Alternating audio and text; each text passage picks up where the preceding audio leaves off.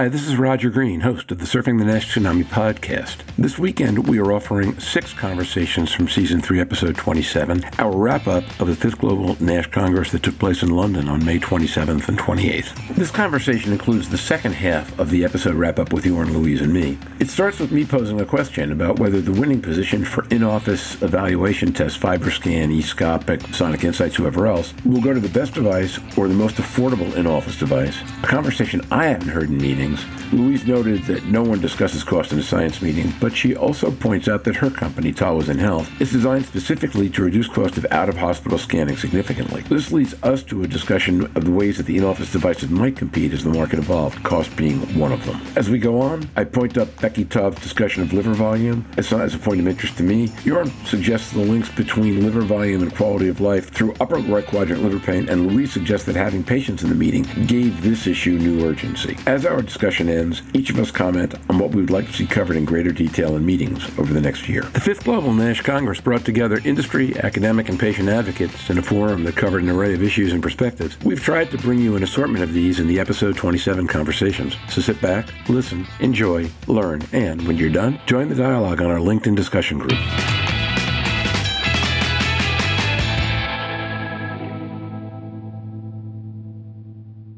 Louis, let me ask another question that we don't debate necessarily, but probably should. It goes back to Jorn's comment. In, you didn't interview, but in your conversation with Rachel this morning, you were talking about eScopic and their presentation. I'm wondering whether the winning position in office elastography or ultrasound, whatever the technology turns out to be, is going to be the position that goes to the best device or the device that has the most accessible cost structure in a primary care environment. Because I go back to Jorn's comment, which is we've got to figure out how we're going to pay for all this. And if you claim that you're paying for it in terms of 10 year downstream investment, governments don't work that way. So you're going to need to squeeze cost at the same time you do that. I've not seen that discussion emerge much of anywhere yet. But so I'm wondering if there's anything in this meeting around eScopic or anything else that had to do with cost or availability of device as compared to simply the quality of the scan. Louise Campbell. Not that I saw. Nobody discusses cost. It's a science meeting. We like to discuss the theories, the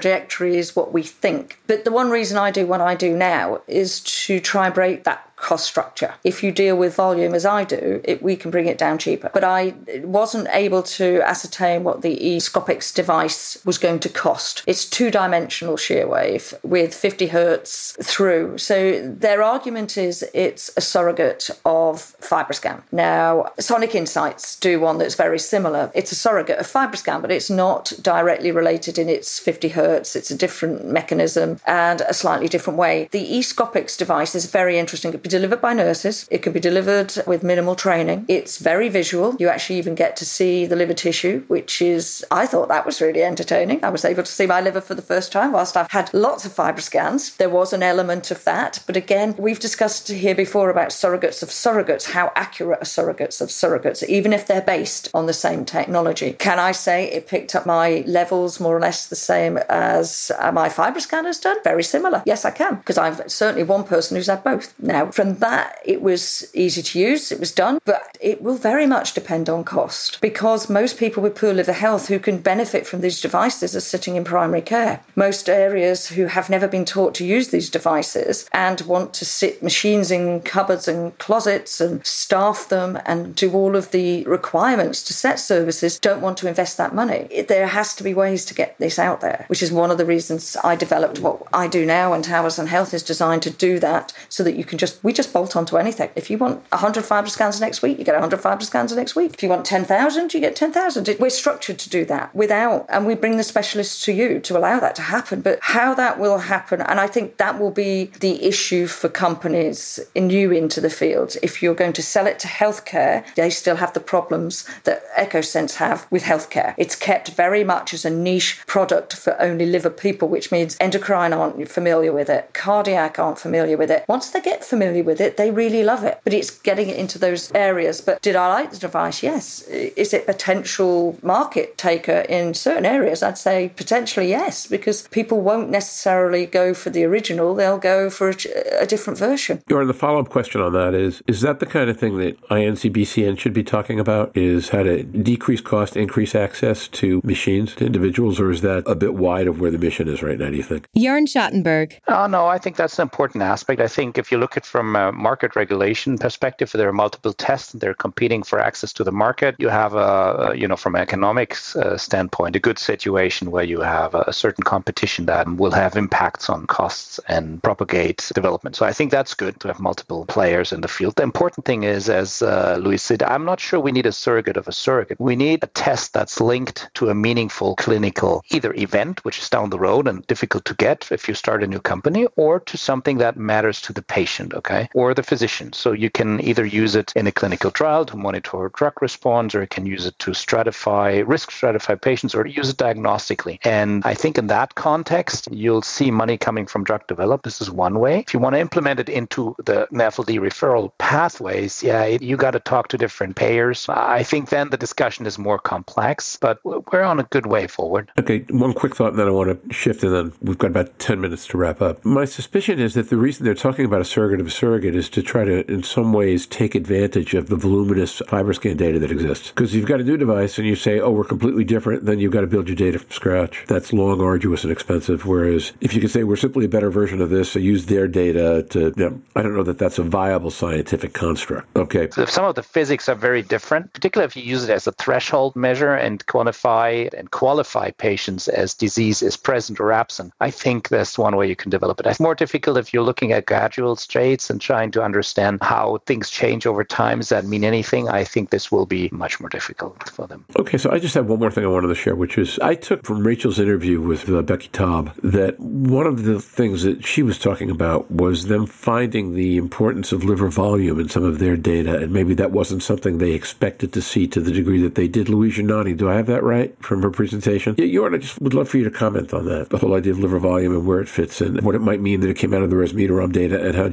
that might be. So one interesting aspect of the Maestro NASH study program is that the amount of information of physical data we're capturing, NITs, but also imaging data, is just much bigger than any other trials we've done before. And within that trial, we're, we're you know, if, if you'd like, and from your comment on Becky Taub being surprised, I would uh, rather understand it that way that they're looking at the richness of the data they're capturing. And now, post hoc, they have the opportunity to explore some of the parameters that, as a clinician, know has an impact, and they see it repetitively measured within their trial under standardized conditions. And all of a sudden, liver size changes. I know that a big liver is a referral reason for patients with NAFLD. I know that they complain of right upper quadrant pain, which is from an extended liver that uh, gives you capsular spanning, and that's the typical liver pain you can sometimes get. It's more of that mild discomfort. If you bring down down down that liver size, that actually means a good thing for the patient in terms of quality of life. And I think you can see that in the readouts if you look at quality of life measures, which are done in parallel. So bottom line, the benefit for the patients and the field from these phase three trials, even independent of their primary endpoint readout, is the richness of the data that comes in and the ability to mine it and understand the pathophysiology and the drivers of the disease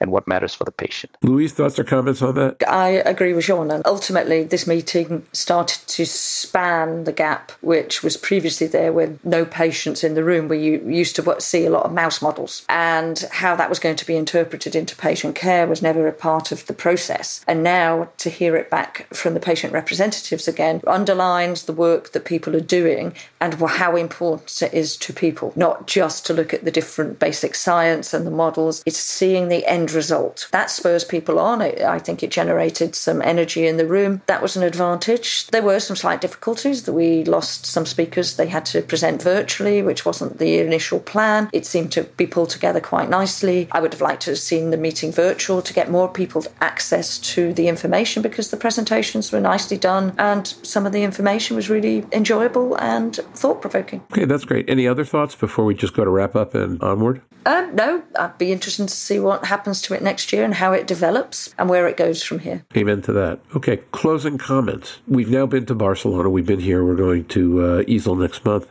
What do you think is the most important territory for meetings to look to cover over the the next year, somewhere at the intersection of what matters and what maybe hasn't been discussed enough? To be fair, I think Sean and Jeff brought it into their meeting. It's about this dialogue now between all of the areas and looking at NAFLD throughout the spectrum, not just NASH. Fat in the liver should not be there. It is an abnormality that is driving cardiovascular, diabetes, liver outcomes. And I think there is now this dialogue that's happening about how do we pull that pathway together where we can identify everybody at risk, not wait until one risk supersedes another. That's what I've been most interested to hear more about and see more content of in these meetings gradually. Nashtag started it. There was the roundtable discussions. We had the EMA there this time for the, this meeting. We had the FDA obviously at Nashtag. We are developing in a rounded conversation. So I'd like to see EASL carry on with that. And having seen some of the program, I think that is certainly on the agenda. Okay,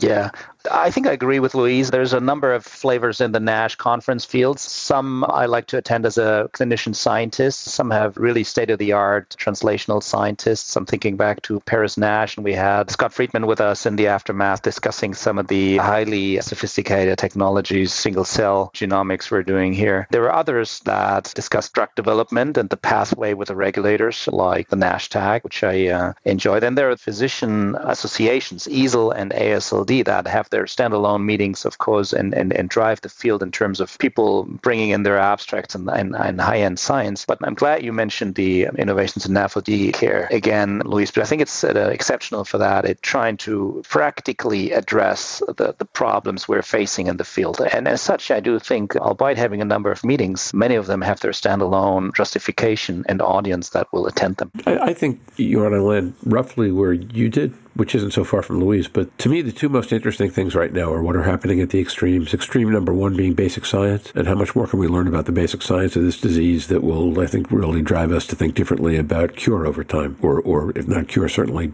permanent stasis. And then on the other hand, taking the urgency of the patient advocates and converting that into what can we do now, which I think is what Barcelona really did a superb job of dialing up more than any other meeting we've been to before. And I, you're right, Louise. I see you see more of that in the EASL agenda. You see more of that in everything. I think the patients are coming more part of the story, but nowhere as integral or central, I think, as they were uh, yet as as they were in Barcelona. The the large meetings serve a purpose because they bring everybody together, and you can kind of figure out what's I guess I'm going to call state of the art. No, well, leading edge maybe but not not leading edge, kind of kind of up to date. Okay, but the, the, two areas that need the most work are the basic science and then delivering care to patients. And I think those are different meetings that are handling those.